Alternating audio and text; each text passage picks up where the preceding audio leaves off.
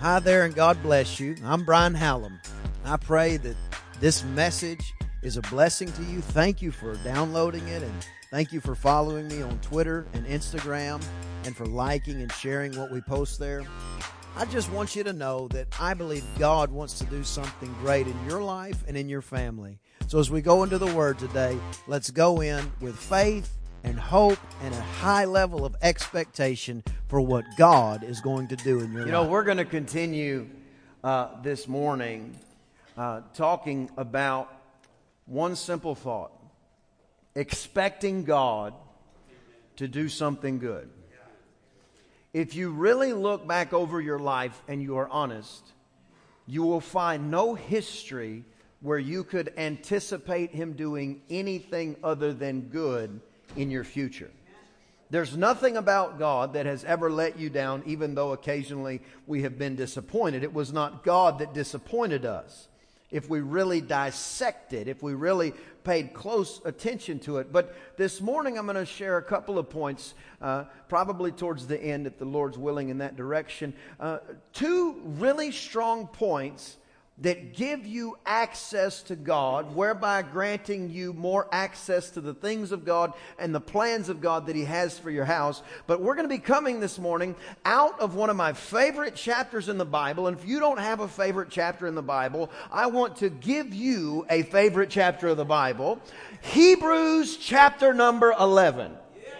Hebrews chapter number 11. If you're not feeling so good in your spirit, you crack open that leather and paper thing we call the Word of God, find a way to Hebrews, look for the 11th chapter, and then you begin to read all the places where the Bible talks about faith and what faith will do for you and me as a believer. But Hebrews chapter 11, we'll start in verse number 1, gives us the foundational definition of what faith is to the body of Christ in the New Testament, the time that we're in right now. Hebrews 11 says, Now faith is the substance of things hoped for, the evidence of things not seen. Now faith is. Now tells you when faith is.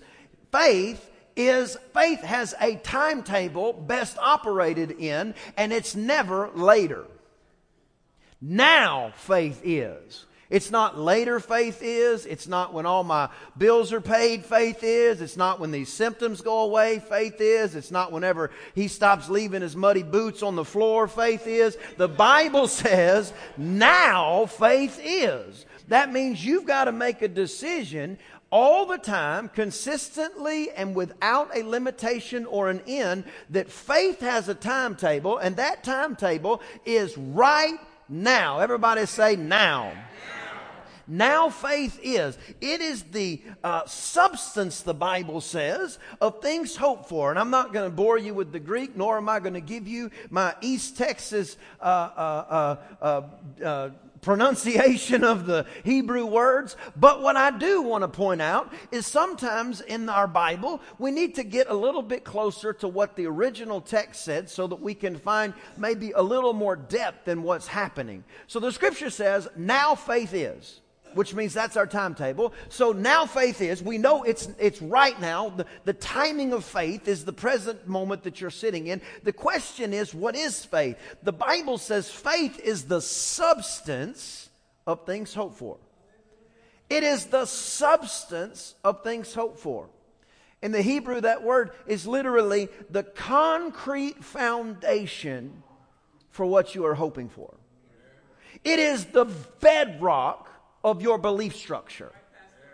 It is the foundation whereby everything else breaks and crumbles against it. If anything comes to you contrary to the faith in God through our Lord Jesus Christ, it will crumble because faith is right now and faith is the bedrock of everything you are hoping for.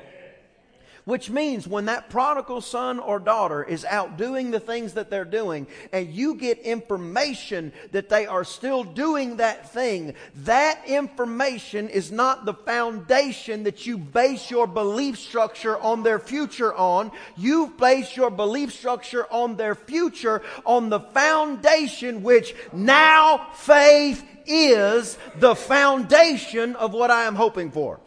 I'm not backing off. I'm not getting tired. I'm not getting wore out. I know if I am weak, He is strong. I know if I get tired, He gives me rest. But I'm not backing off on this thing because you could tell me any bad news you could come up with, but it doesn't shake the foundation of my faith because my foundation is not what I am looking at. My foundation is the substance of what I am hoping for. And now is the time that I refuse to believe anything else. Therefore, faith is going to be my standard on which I stand, and anything else I find is sinking sand. I have found a foundation, I have found a bedrock, I have found a platform to stand on, and it means when bad news comes, when good news comes, He's still the same yesterday, today, and forever. He is a soon returning King. I'm not backing off and I'm not slowing down.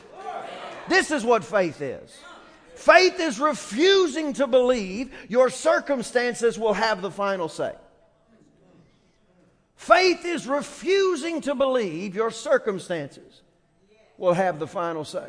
It is the bedrock, the substance of what we hope for. The Bible says it is also the evidence of things we do not see. Evidence is very interesting. Evidence is what is used to convict a jury or a judge that you are guilty of a thing. Evidence is what is used to convince a jury or a judge that you are innocent of a charge. Evidence is what is presented to try to convince you further that one thing is true versus the other. In other words, faith is not just your foundation, faith is your proof as well. That means when you don't have the answer in the natural, faith is your answer. That means when you don't have all the pieces put together, faith is your answer. Faith is my evidence. Faith is the proof positive that what God said is going to come to pass. Faith is the one thing that separates us from everybody else because when everything begins to come against us, we still choose to believe that God is going to do something good in our life. Faith is our evidence, but faith is a choice. You can choose to believe your circumstances. You can choose to believe your situation. You can choose to look by faith and live by faith, or you can choose to look at everything that, you're see, that, that you can see in the natural. You can choose which way you go with it. But faith is not just something that becomes our bedrock, faith becomes our evidence. For by it, by faith, the elders, the Bible says, obtained a good report by faith, this is talking about the people of old that were in our new in our Old Testament, they obtained God's commendation or God's respect or, or good rapport with God. Through faith, we understand that the worlds were framed by the Word of God, so that things which are seen were not made of things which do appear. Let me give you a, a, a little easier, uh, digestible way to say that. Everything that you can see was formed from a world that you cannot see, not the opposite. So everything that is seen was formulated in the unseen world. Here's the reason you have to believe that. You have to believe that because if the unseen world was formed, framed, or created by what we see, then you would have the ability to believe that God's creation is actually what created the Creator, when in reality it is the Creator who is in the unseen realm to us right now that created everything in the seen world. Everything that was ever created was created first in the unseen world and then it manifested in the seen world. The reason this is so imperative to believe is because it frames everything else. Because if you live by what you see, you will have the results of what you see and those alone. But if you choose to believe God in the area of the unseen world, now you're putting a mandate on the heavens which draws the unseen power of God into the manifested seen realm that you and I live in, which means you can still have a bad report from a doctor, but believe God that the report of the Lord will have the final say because things in the unseen world are drawn into the seen world when you and I choose to believe it. But if you go the opposite way, now you set yourself up for doubt and unbelief to show up because everything you can see has a termination, has an end date, but everything you cannot see is in the eternal realm, which means there was no beginning and there was no end, which means when you're tapping into the eternal realm and you're pulling it into the seen realm, you're pulling it into the natural, now you are tapping into supernatural, eternal, the supernatural, eternal power of God, and everything is subject to the word of the living God. We put a mandate on the heavens by faith. We believe God by faith. Faith is our bedrock. Faith is our evidence. Faith is a choice. And if you're taking notes, write this down. Faith fills in the gaps.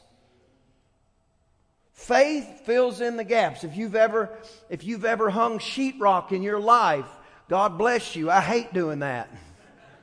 But if you've ever done that, you're going to have some gaps. And if you want it to look good, if you want it to look smooth, you're going to have to get some what they call mud. And it's not real mud, but it, but it still sticks all over you. But you got to get some mud and you got to smooth it out. And it fills in the gaps so that what is actually there now looks like one part, but in reality, something had to be added to the equation for you to be able to see one piece. This is what faith does because throughout history, there will always be questions. There will always be things because we see through a glass darkly and we serve a God who sees the end from the beginning, who knows all things. So as we see through a glass darkly, faith is what smooths over all of the gaps in our life whereby we can believe that the world itself was formed by the Word of God. In other words, I don't know how He made the sun, but what I do know is the sun was formed from the the unseen world into the seen world when the God of heaven and earth simply said, Let there be light. Faith fills in the gaps. It causes us to be able to believe what the Bible says in the face of any and all adversity or anybody that says contrary. Faith is the thing. You say, well, well, well, the doctor gave me a bad report, and every time I go back, I get another bad report, and it's just, it seems like it's worse and worse and worse. What am I supposed to do? You're supposed to stand on Christ, the solid rock, and believe God that His word will not return void. And you say, but I'm not seeing anything. Well, then get you a little bit more of that sheetrock mud and smooth the whole thing out and say, I'm not living by what I see, but I'm living by faith, and faith is what smooths the whole thing out and it fills in the gaps of all of my questions. Well, do we stick our head in the sand and, and, and, and just say, well, faith, well, well, you know what, we, we're just not going to get wisdom? Exactly the opposite. The fear of the Lord is the beginning of wisdom. There is wisdom. That, listen, the, the wisest man that ever lived, except for Jesus, was, was a man named Solomon. And let me tell you how he got wisdom. He asked God for it and God began to give him great wisdom. So much so that there was one lady, the Queen of Sheba, who brought an entire, she brought an entire parade filled with gold and all kinds of stuff just to be around the guy because he had so much wisdom. So faith does not throw wisdom out the door. Faith is what fills in the gaps when wisdom is not working. When we don't understand. It's not that it cannot be understood, it's that we see through a glass darkly. If we could see the next level and the next stage of our life, we wouldn't even have the questions we have now. Think about when you're 12 or 13 years old and Billy sends you a note in class. And, and, it's like, hey, I like your shoes. They were probably Converse. They probably had the little thing on the side of them. I like your shoes. And, and, and, and you say, well, awesome. And it says, hey, will you be my, my, my girlfriend? Check yes or no. And you're like, well, yeah, Billy. So you check yes and you send it back to Billy. And before it gets back to Billy, you look over and Sally has the same note sitting on her desk. And you're like. And the first thing that crosses your mind is, oh God, why me? And it wrecks who you are. Just a little kid. It wrecks who you are. And you're sitting, and you have all these questions. But then sometime around 18, 20, 22 years old, your knight in shining armor shows up with wonderful hair and a green jacket and a black shirt and blue jeans. And you walk up and you go, that is the best ping pong player I've ever seen in my life. I won my wife showing off my ping pong skills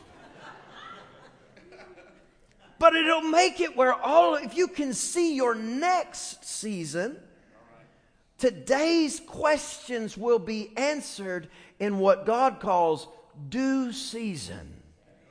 But it is faith that fills in all the cracks and crevices of the unknown. It is faith that fills in all of the issues and all of the circumstances and all of the situations. The Bible says, verse 4 by faith, Abel offered unto God a more excellent sacrifice than Cain, by which he obtained witness that he was righteous, God testifying of his gifts, and by it, faith, he being dead, yet speaks. That's, that's a reference to Genesis 4, where Cain and Abel, uh, they were brothers of Adam and Eve. They both, they both brought an offering to God. Uh, Cain brought an offering from the fruit of the ground, like some vegetables and stuff. And God is like me, He doesn't like broccoli or anything like that. So Cain brought some of the first and the best of his flock because he wanted to make sure God knew that he was number one in his life. And he wanted to make sure God knew that he, he, thought, he thought of him not as second place or third place or the end of the road, but first place, and it was by faith that he offered unto God. And the Bible says that God respected that offering. And when God respected that offering, uh, Cain got mad because God didn't like Cain's offering, which was kind of flippant and very generalized. So Cain rose up and killed his brother named Abel. Has anybody ever heard this story? Just nod at me. So Cain killed Abel. And then the Bible says that God's walking and he, he runs into Cain. He says, Hey, Cain, where's your brother? And Cain's answer is, is, is, Am I my brother's keeper? And the reality is, is God never asks anybody a question he doesn't know the answer to. He was just trying to see if Cain was going to be honest. And Cain said, Am I my brother's keeper? And God didn't tell him this, but the answer was yes, you are your brother's keeper. Uh, but Abel, God said, Hey, listen, the innocent blood of your brother is crying out unto me. In other words, when you live by faith, even when you die, your works go forward. Even when you die, your works continue. When you live by faith, when you live by faith, that means what you're plowing now is going to be a blessing for your grandchildren. That means what you're plowing now is going to be a blessing for your great grandchildren. That means when it's talked about you and somebody gets on ancestry.com, they're going to find out some, some 250 years from now, if Jesus tarries, they're going to look back and they're going to say, Man, I don't know why I'm so blessed. I'm healthy. I'm wealthy. My children are beautiful. My wife's beautiful. Everything's going well. I don't know why I'm blessed. And they're going to look it up and they're going to find, they're going to say, Wait a minute, somebody made a decision and that lifestyle of living by faith is still speaking. In other words, what I'm doing today doesn't end today. Now faith is, but it's is. It's not now faith is with an end point. It is now faith is, which means faith is present tense but never ending. That means when you decide to live by faith, you are making a statement for the rest of your generations that determines that their life is going to be more blessed, their life is going to be better suited, all because even when you die at 120 years old with all the vision of a young man filled with vigor and life, even when you cross over into heaven, your works will still continue on ahead of you because your faith never stops. There's something about living by faith that changes situations and circumstances. There's something about living by faith that shifts everything. Now, verse 5. By faith, everybody say, by faith. By faith, Enoch was translated. Translated means he went on to heaven. That he should not see death. He crossed over into the next, next dimension and was not found. Enoch was also a man from the book of Genesis. The Bible says that he walked with God, and, and, King James says that he was no more because God took him.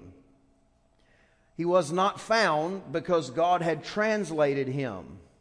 For before his translation, he had this testimony that he pleased God.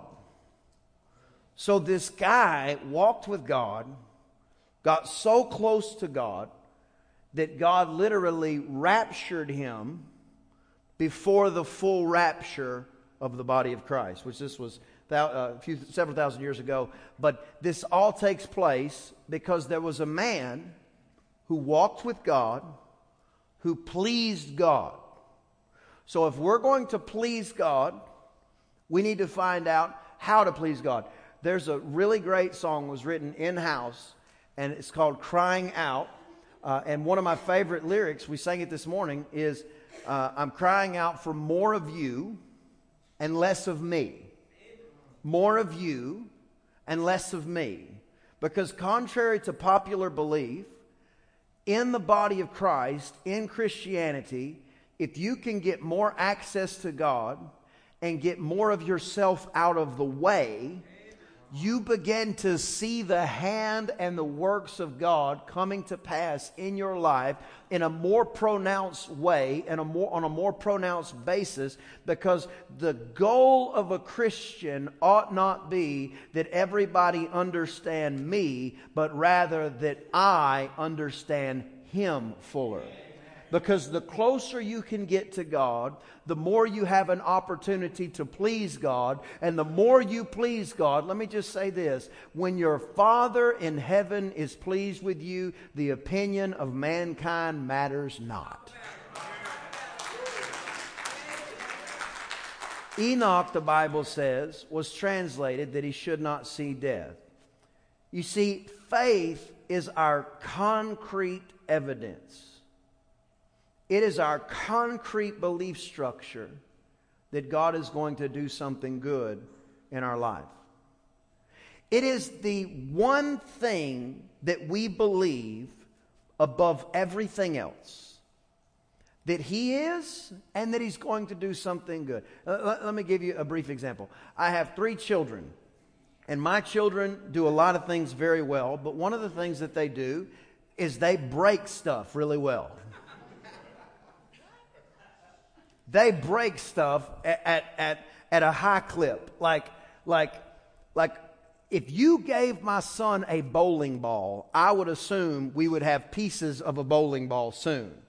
Not because he wants to break things, but because he's a little boy filled with fire and vigor and life. And I wouldn't turn him down not one degree if I could because it's so much fun. But there's something about a child that, that, that, that there's things that will happen to and around a child that won't happen around you based off of a level of energy that they possess and a level of immaturity that they're in. Immaturity, not in a place of negative, but immaturity in a place that it just takes certain times. I remember one time, I was about 16 years old, and I had this pickup truck. And, and if, if you are where I'm from, and you are 16 years old, and you have a pickup truck, life is great, okay? And, and I had to change, uh, um, I, I bought a, a chip for it and the chip, this was a long time ago, I bought a chip for it that was supposed to make it faster. Glory to the Lamb of God. So I bought this chip for it, but one of the things that, that had to happen is I had to change out something called the thermostat on the truck because now the truck was going to run hotter if I didn't change out to a different thermostat. It, just nod your head if you even know what thermostat means, so I'm not alone here. So I had to change out this thermostat, and the truck wasn't wasn't really that new. And and I got to the place, and I went to t- and I got one of the bolts out out, and there were two bolts, and one of the bolts, it's, it froze up, okay? It seized. It, it, was, it was in there, and I couldn't get it out. And so I did what I was supposed to do. I called my dad, and I said, Dad, I said, I said, there's a bolt in the truck that I can't get out on this thermostat, and, and it's just so hard, I just can't get it out. And he said, Don't touch the bolt. And I said, Oh, yeah, no problem, Dad, no problem. So I got off the phone and I thought, when I have that bolt out of that truck, he's going to be so proud of me. and I went over there and I, I, I, I, moved on it just a little bit and it didn't really move. And I moved on a little bit more. And I said, well, I'm just not trying hard enough. So I went and I got me a little bar. It's called a, called a cheater bar, if anybody's ever known. And I got me a piece of pipe. And I, now I had it way out here. And I went, well, and I went, boom. And I was like, I got it. And then all of a sudden the wrench fell over and I realized I had sheared that bolt off flush in the top of the engine block of my pickup truck. For all you ladies and anybody who's never touched a wrench, that's like the worst thing imaginable. So now I'm sitting there and I'm like, I'm like, well, this is not so pleasant. And, and, and, and I thought about calling dad and I was like, no, I'll just wait till he gets home. And so he got home and he goes, he goes, all right, let's look at that bolt. And I was like, yeah, let's look at it. And he goes over there and, and, and he looks and he goes, did you break the bolt? I said, it's broken. Somebody must have come in here and I said, yeah, dad, I broke the bolt. I said, it, it came off of there. Well, I wasn't trying to break the bolt. It was just a season of life where you, you're just really motivated, you got a lot of energy. So, this is where my kids are. They, they, fortunately, none of them drive cars yet. So, what they bring me is like, like one, one, one of them brought me the other day. They brought me a necklace and said, Daddy, my necklace is broke. Uh, and, and they just hand it to me. And they just, they don't expect me to like break it into a million pieces. They expect something good to happen when they hand me something broken. You see, they, they, and they gave me this. I'm, going to show you this because this is one of my favorite things in the world. They gave me this. It says, Dad's Repair Clinic, open 24 7, skilled in fixing broken toys, mending broken hearts, patching skinned knees, building character, repairing hurt feelings, pay with hugs and kisses. Oh. But what's interesting is they never come to me and ask me how I'm going to fix it. They just expect when they hand me something broken that I'm going to give them back something better than its current state. You see, in Christianity, faith is our bedrock, faith is our evidence, faith is a choice, and faith fills in the gaps. But we've got to get to the place where we quit worrying so much about how and just start worrying about believing that He's going to do what He said He would do. The last verse I'm going to read this morning. Well, let's read five again. Enoch was translated that he should not see God and was not found. He went to heaven because God translated him. For before his translation, he had this testimony that he pleased God which creates the question how did he please God? Verse 6 Without faith, it is impossible to please him. You cannot please God without believing. If my kids brought me a bunch of broken stuff and, and handed it to me and said, I know you probably can't fix it, but here, Dad, I would probably still fix it but it's nothing like when they walk up to me and they say, Dad, if anybody on the planet can fix it, I know you can. Can you please fix this for me? I'm like YouTubing how to fix stuff, trying to figure out how I'm going to do it because they believe in me. How much more so does our Father in heaven, when we bring Him our issues, when we hand Him our broken heart and we say, God, I know you didn't break it, I broke it, I messed up, but if anybody can fix it, I know you can fix it. See, you can't please God any other way. You can't come to. I love this. This, this is it. This is the two part recipe this is it right here. The two part recipe for receiving more of what God has for you, for experiencing more. It's impossible to please God without faith. For he that comes to God must believe. Anytime you see must in the Bible, anytime you say have to or shall or, or, or, any of those words like that, it means it's a command. He says if you're going to come to God, you have to come to Him this way. You can't come to Him how you want to come to Him. If you want to drive to New, if you want to drive to New York City from here, you cannot go south. You will not make it. If you go south, you will not make it. You can't decide how you come to God. God decided how you come to God.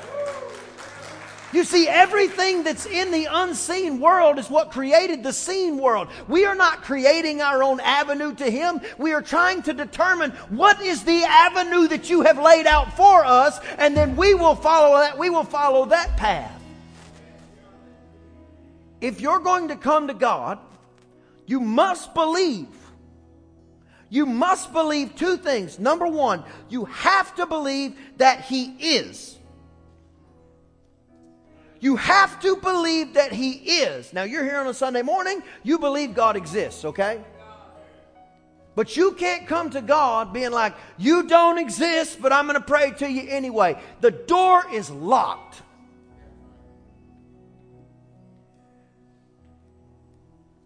If you're going to come to God, you have to believe that He is. Do you remember when God met Moses through the form of the burning bush?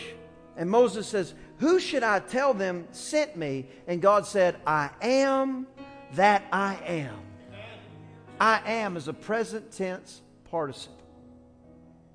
He is is a present tense participle. Now faith is present tense participle. If you're going to come to God, you have to believe that He is, and He is right now. Which means He's not surprised by your circumstance, He's not surprised by your situation.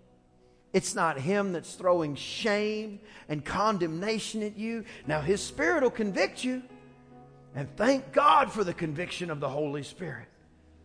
But all those other things, those are self inflicted or sometimes thrown at us from the enemy.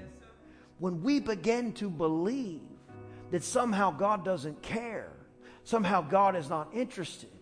No, if you're going to come to Him, you have to, you must believe that He is. He is right now in your situation, right now on the throne, right now ready to move on your behalf, right now ready to answer your prayer, right now ready to take you from glory to glory, right now ready to push you to the next level, right now preparing a way for you, right now preparing a place for you, right now getting ready to change that sickness into a testimony of healing, right now shifting, right now changing and mending the heart of that prodigal son or daughter. He's right now working on the half. I said, I don't see it. Well, everything that you see comes from the realm that you can't see. If you're going to come to God, you have to believe that He exists. Number two, I love this. And that He is a rewarder of them that diligently seek Him if you're going to go to God, he that cometh to the Lord must believe that he is and uh, that he is a rewarder of them that diligently seek him. I got a good friend of mine. He's been a great friend of mine for almost 20 years now. And I called him the other day and he said, Man, how's it going? I said, Man, you know, God's so good. You know, here's the last year of my life. And I just kind of said it. He goes, Well, the Bible's true then. I said, What do you mean? He goes, He's a rewarder of them that diligently seek Him. I don't know if I'm the best at it, but I can tell you my life has been filled with diligently and consistently seeking God. And, and, and here's how it happens because, and I say this, I say this just because I, I want you to get a picture of it. It's not like, you, and it can happen this way, but this is not the standard that I've seen with the people that I know and respect and trust, uh, including uh, in my own life. It's not like you're just going and then you run into a pile of, of like everything's good and you're like, oh wow, everything's good from here on in. That, that's not how it happens. It's like you're going and you're just walking and, and somehow or another, God just translates you from the life that you did have into a new life. And then you look and you go, man, He is rewarding me constantly everywhere I go. And then you turn and you look back and you go, what would my life have been like without Him? If you're going to come to God, you have to believe. You must believe that He exists. You already got that. So check, we're there. But number two, you have to believe that He is a rewarder of them that diligently seek Him. In other words, if we could just say it in 2017, you have to believe He exists and then you've got to expect God to do something good in your life. Stand to your feet, please. He is a rewarder of them that diligently seek Him. In other words, posture matters. I had a my grandmother. She was she was uh, interesting, but but a lot of the things that, that that she didn't allow, like we don't even think about nowadays. Like if you ate dinner at her house, which we did two or three times a week, we ate dinner at her house. You did not put your elbows on the table. You didn't sing at the table. I don't know what that was about. You didn't sing at the table. You didn't hum at the table. And you didn't put your elbows on the table. Because to her, your posture was important. With the Lord, it's the same but different. Your posture and how you approach Him is critical if you're going to experience who He is. You can't go to God if you don't believe He exists. And you can't go to God if you're acting like He's the one causing the problems. You go to God expecting Him to do something good in your life. If my kids came to me with a, with a broken toy and, and, and said to me, they were like, Here, Dad, you probably don't want to fix it. You, you probably can't fix it. You're probably not smart enough to fix it. You're probably the one that broke it anyway. But here's my thing if it be your will, if you would please fix my remote control car. Let me tell you what's happening to the remote control car. Oh, thanks, baby. Boom. Have a nice day. Because posture matters. When you come to God, you can't put him in the category of the problem. He's always in the category of the answer. Two part recipe. Number one, you have to believe he exists. Number two, you have to expect God to do something good. Bow your head, please. If you're here today and you're not right with God, we want to pray with you. Say, I'm not living right. I'm not doing right. Jesus is not Lord of my life. Maybe you were convinced that God doesn't like you or God is angry with you. That is not true. All of his anger and frustration with his creation was extinguished through the death of his son, which paid the price. And now the Father does what the prodigal son's father did. He is staring down the road, hoping that today is the day when you turn to him. And when you do, you will find him wrapping you in his loving loving arms, forgiving you and making sure you know you have nothing that He will not cover, and no shame is allowed to stick to you anymore because the blood of Jesus washes your sins white as snow. If that's you and you've never said yes to Jesus, or you say this, you say, you know what, I used to walk strong with God, but I'm backslidden. I'm like the prodigal son. And I want to come home. If that's you, you fall into any one of those two categories, we'd love to pray for you. When I count to three, I want you to lift your hand, and with an uplifted hand, you're just saying, Oh God, remember me. And He really will. One, two, three. Lift it up, tall and bold. I see that hand. Thank you very much.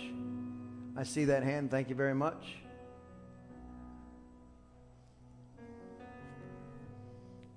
Is there anyone else? I see that hand. Thank you very much.